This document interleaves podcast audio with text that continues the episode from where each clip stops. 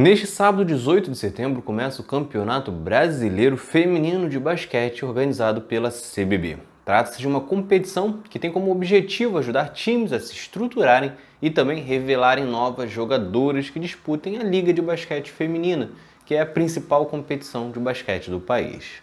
Portanto, não trata-se de uma concorrente da LBF e nem uma competição direta de acesso, ou seja, não pode ser considerada também uma segunda divisão porém não contará com as principais equipes do país que já disputaram a LBF neste ano e que voltam às quadras em março de 2022. Mas ainda assim, vale muito comemorar, pois o brasileiro feminino vai contar com 16 equipes, que é um número bem expressivo para um torneio nacional de basquete no Brasil.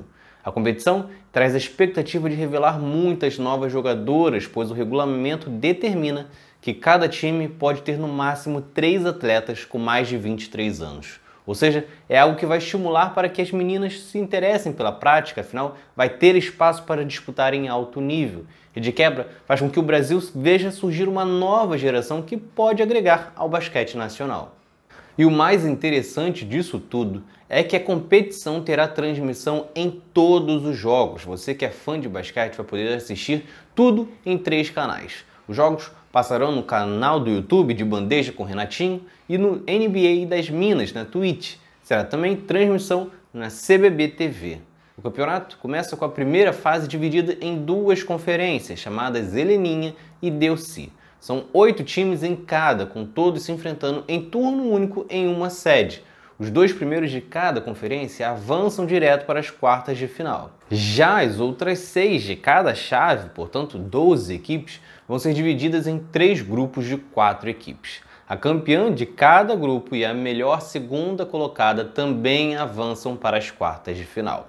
Esta segunda fase de grupos vai ocorrer de 13 a 16 de novembro, as quartas no dia 18 de novembro e o Final Four nos dias 19 e 20 de novembro. A Conferência Heleninha abre a competição com jogos entre 18 e 25 de setembro em Recife, enquanto a Conferência DLC com sede em Brasília, acontece entre 3 a 12 de outubro. O estado com mais representantes é o Paraná, com 4. Na sequência está São Paulo e Santa Catarina, com 3. Pernambuco tem 2, já Rio Grande do Norte, Paraíba, Distrito Federal e Mato Grosso do Sul, com 1. O ponto negativo é que a região norte não tem representantes.